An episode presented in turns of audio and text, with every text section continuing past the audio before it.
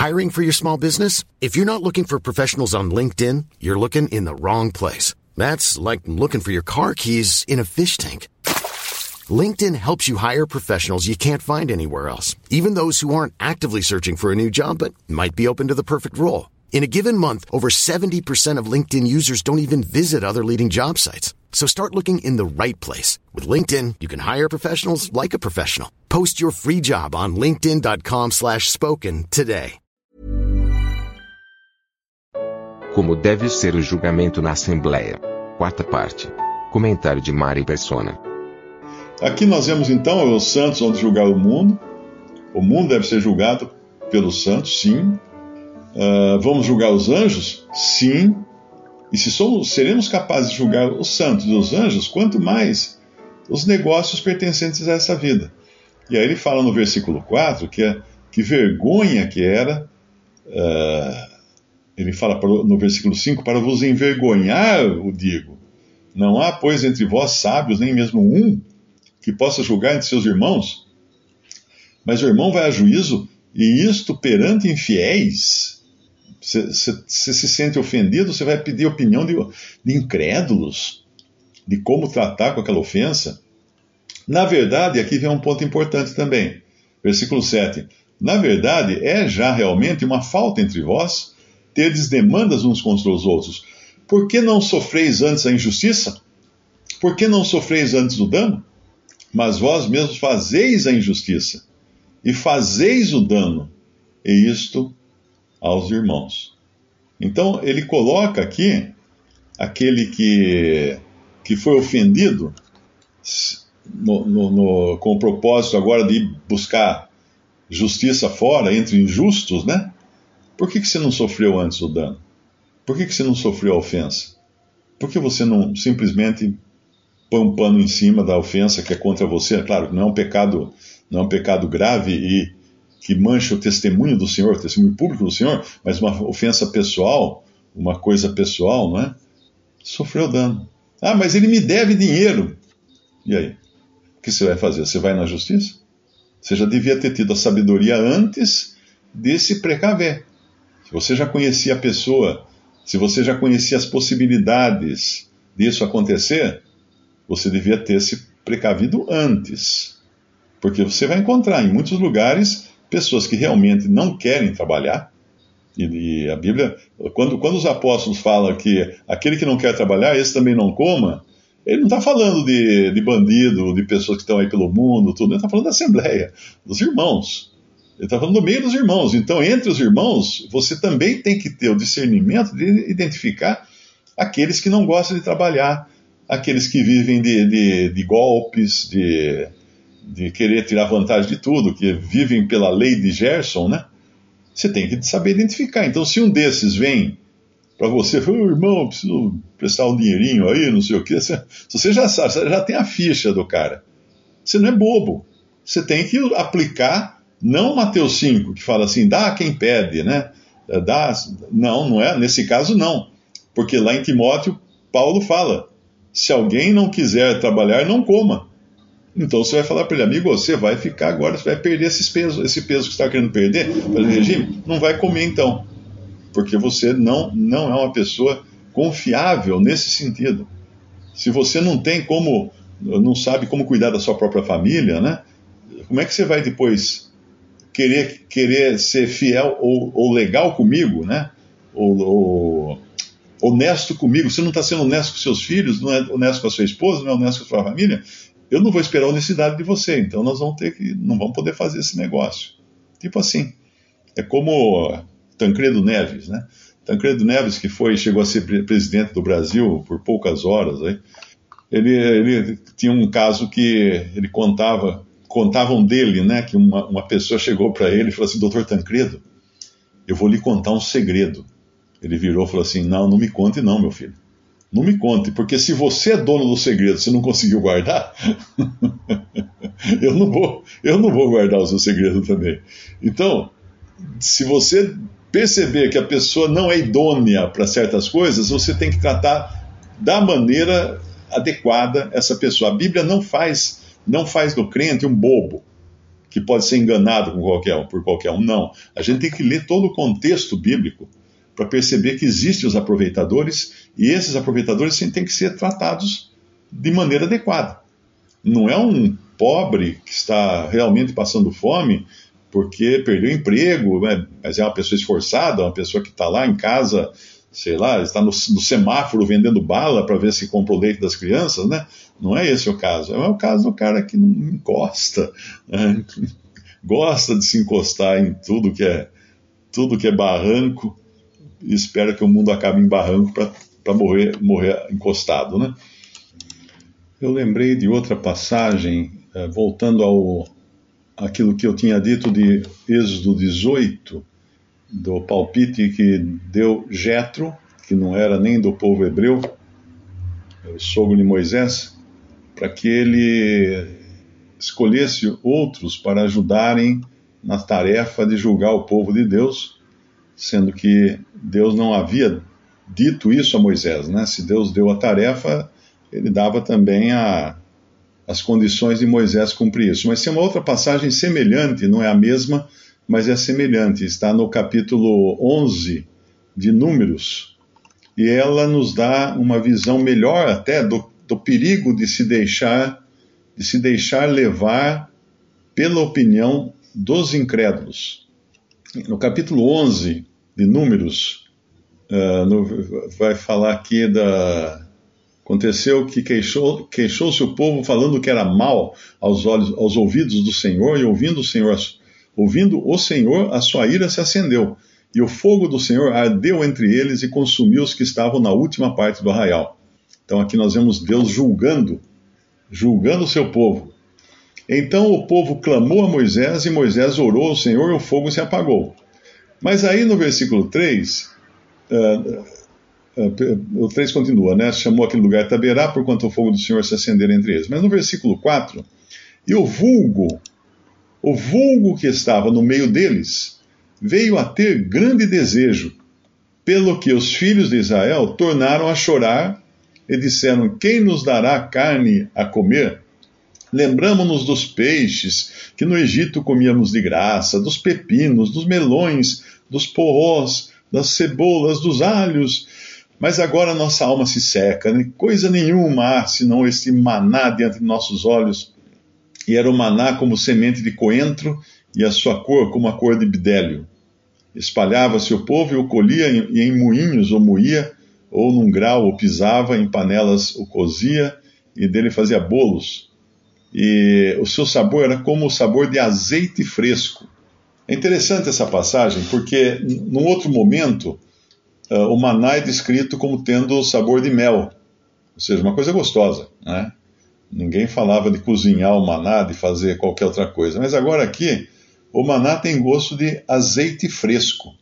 Eu nunca tomei azeite fresco, eu nunca experimentei azeite fresco. O azeite que nós normalmente usamos não é um azeite fresco, assim como a azeitona que nós comemos não é uma azeitona fresca. A azeitona fresca, ela amarra toda a boca como banana verde. É que nem comer banana verde. Você enfia a azeitona fresca na boca, ela amarra a sua boca. Tem um gosto horrível. A azeitona que nós comemos, ela é curtida, né? O azeite também vem de azeitonas que são curtidas e extraído, então, o azeite. Então, o maná que era gostoso, tinha gosto de mel, agora, no paladar deles, já virou uma coisa ruim, uma coisa horrível para se tomar. Mas uma coisa que chama atenção aqui, no versículo 4, em outra versão fala: e o populacho que estava no meio deles veio a ter grande desejo das comidas dos egípcios. É interessante lembrar que quando os hebreus saíram do Egito, não saíram só eles, saíram muitos outros que aproveitaram a porteira aberta, né? Quer dizer, a hora que estava sendo aquele povo, milhares de pessoas saindo do Egito, é claro que todos os estrangeiros que moravam no Egito, que também estavam trabalhando em regime de escravidão, ou descontentes com o tratamento que tomavam no Egito, o que eles fizeram? Eles pegaram carona naquela caravana de Moisés e saíram junto com eles. Esse povo é o vulgo. Em outra versão fala o populacho. Em outra versão fala a grande mistura de gente que estava no meio deles. Então, de repente, não era mais um povo único que atravessava ali o deserto. Tinha os hebreus, mas tinha também gentios, ou outros povos, uma mistura de povos, que caminhava junto com eles. E é claro que uma coisa acaba influenciando a outra, e sempre, nós somos sempre mais influenciados pelo mal do que pelo bem. Então esse populacho sentia saudade da comida do Egito. Mas a saudade vem, não lembra das coisas ruins, né? Você só lembra das coisas boas na saudade. É que nem a mãe, quando depois que tem o filho, ela não lembra da dor que ela sentiu. Ela só lembra agora do filho, ela só lembra da parte boa. Deus nos criou de uma maneira a perdermos a memória para a dor e conservarmos a memória para o prazer. Porque se nós lembrássemos da dor, do modo como ela doía, nenhuma mulher teria outro filho, pararia no primeiro. Porque se você pode pensar num prazer que você teve e sentir uma pontada de prazer só de pensar, porque o seu cérebro é feito para isso. As coisas prazerosas, ele faz você de repente pensar, puxa, que alegria, aquele dia, nossa, que prazer. Daí você começa a se sentir também dentro daquele clima de prazer, mas não na dor. Deus colocou um certo bloqueio na nossa memória, porque senão nenhuma mulher teria um segundo filho. Pararia no primeiro, porque a dor do primeiro já é tremenda. Ela pararia ali, né? Então, o povo ali lembrava das coisas boas, mas não lembrava que eram escravos. Eles lembravam de alguma coisa boa, mas nada da escravidão. E isso contaminou os que eram os filhos de Israel, como fala aqui, né? Os filhos de Israel foram contaminados por essa coisa deles. E começaram também a cantar a mesma música, né? Tornaram a chorar, disseram, quem nos dará carne a comer? Lembramos-nos dos peixes que no Egito comíamos de graça, dos pepinos, dos melões, dos porrós e das cebolas, dos alhos, mas agora nossa alma se seca. E quando descreve aqui o maná, é uma droga esse maná. É horrível, péssimo, sabor nenhum, né? Tem gosto de óleo de azeite fresco. Aí no versículo 10, então Moisés ouviu chorar o povo pelas suas famílias, cada qual à porta da sua tenda, e a ira do Senhor grandemente se acendeu, e pareceu mal aos olhos de Moisés. E disse Moisés ao Senhor, por que fizeste mal a teu servo? Por que não achei graça aos teus olhos, visto que puseste sobre mim o cargo de todo esse povo? Concebi eu porventura todo esse povo? Dei-o eu à luz, para que me dissesses, leva-o ao teu colo, como a ama leva a criança que mama à terra que jurasse seus pais? De onde teria eu carne para dar? Aí ele começa a reclamar. Aí ele fala, mata-me, peço-te, se tenho achado graça aos teus olhos. Não me deixes ver o meu mal. Aí vem Deus dando uma ordem para ele, no versículo 16. Disse o Senhor a Moisés, ajunta-me 70 homens dos anciãos de Israel, que sabem serem anciãos do povo e seus oficiais, os trarás perante a tenda da congregação e ali estejam contigo. Então eu descerei e ali falarei contigo, e tirarei do espírito que está sobre ti, e o porei sobre eles, e contigo levarão a carga do povo, para que tu não a leves sozinho. Então o que aconteceu aqui? Moisés duvidou da capacidade que Deus tinha de energizá-lo, né? de dar-lhe poder para tomar todas aquelas responsabilidades. Ele duvidou. Por quê? Porque ele foi na conversa do populacho, que por sua vez havia contaminado o povo hebreu. Então a falta de fé nos leva a olhar, a buscar nos incrédulos soluções para questões dos crentes. E é isso que está falando lá em 1 Coríntios 6. Quando que nós vamos buscar, então, buscar ajuda fora, para julgar entre os crentes coisas que deveriam ser julgadas entre os irmãos? Aí nós vamos procurar a opinião de incrédulos, porque daí nós não estamos mais crendo que o Espírito Santo seja capaz de nos guiar, de nos dar sabedoria para julgar aquelas coisas. E aqui Moisés, ao contrário lá de Jetro, a opinião de Jetro, que não foi Deus quem capacitou aquela multidão toda, que Moisés vai trazer uma multidão lá, um grupo de pessoas para ajudá-lo nas tarefas de julgar o povo, né? Aqui é Deus quem faz isso, mas por causa da falta de fé de Moisés. Porque se eles tivessem... Tem um versículo, acho que fala até da... Eu não acho que é em outro lugar, que falta da falta de fé. Aqui não, o versículo 23. Porém o Senhor disse a Moisés, depois que Moisés reclama, né, faz toda aquela reclamação, no versículo 23 o Senhor disse a Moisés: teria sido encurtada a mão do Senhor? Teria sido encurtada a mão do Senhor? Ou seja, o que aconteceu? O que foi diferente agora do que foi quando eu abri o mar para vocês passarem, por exemplo? Não é? Será que o poder do Senhor tinha diminuído aqui de capacitar Moisés a levar a carga desse povo? Então isso é o que acontece quando nós buscamos recursos exteriores ao próprio Senhor para nos ajudar nas nossas decisões. É claro que não tem erro um irmão consultar outro irmão, né? Uma coisa que não entende, pedir uma ajuda, pedir um aconselhamento, tudo isso é perfeitamente normal. Mas quando nós somos influenciados pelas opiniões dos de fora, vai dar nisso. Aí nós vamos reclamar também. Falar assim: ai, que saudades que eu tinha do tempo que eu era incrédulo, do tempo que eu morava no Egito. Eu comia tão bem no Egito, eu era lá, tinha o sindicato dos escravos, que dava total proteção aos escravos. A gente só comia filé mignon e picanha e só do bom e do melhor, e champanhe todos os dias. E é isso. A gente começa a ter saudades do tempo da incredulidade. Por quê? Porque ficamos dando ouvidos a incrédulos.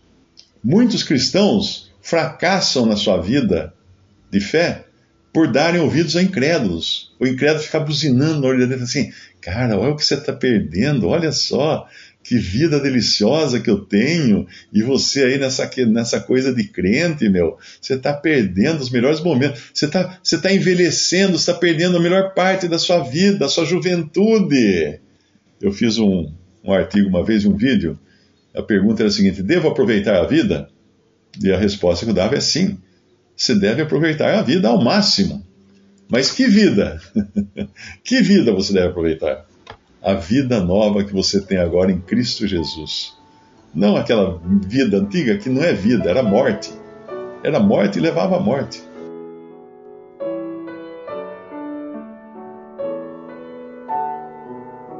Visite respondi.com.br.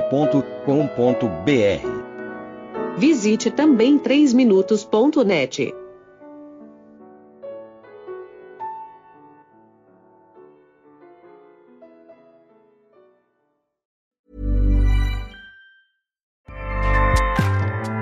Acast powers the world's best podcasts. Here's a show that we recommend. The Real Housewives is a guilty pleasure for most. But if you're looking to not feel guilty about that pleasure, tune in to Everything Iconic with me, Danny Pellegrino, where I break down all the messy moments and behind-the-scenes antics of Bravo's popular franchise. And on Everything Iconic, I also interview celebrity guests like Kelly Ripa, Keke Palmer, Drew Barrymore, Cameron Diaz, and more about their guilty pleasures, their past work, and so much more. So if you're pop culture obsessed and find yourself watching way too much reality TV like me, tune in to Everything Iconic with Danny Pellegrino, wherever you listen to podcasts. Acast helps creators launch, grow, and monetize their podcasts everywhere. Acast.com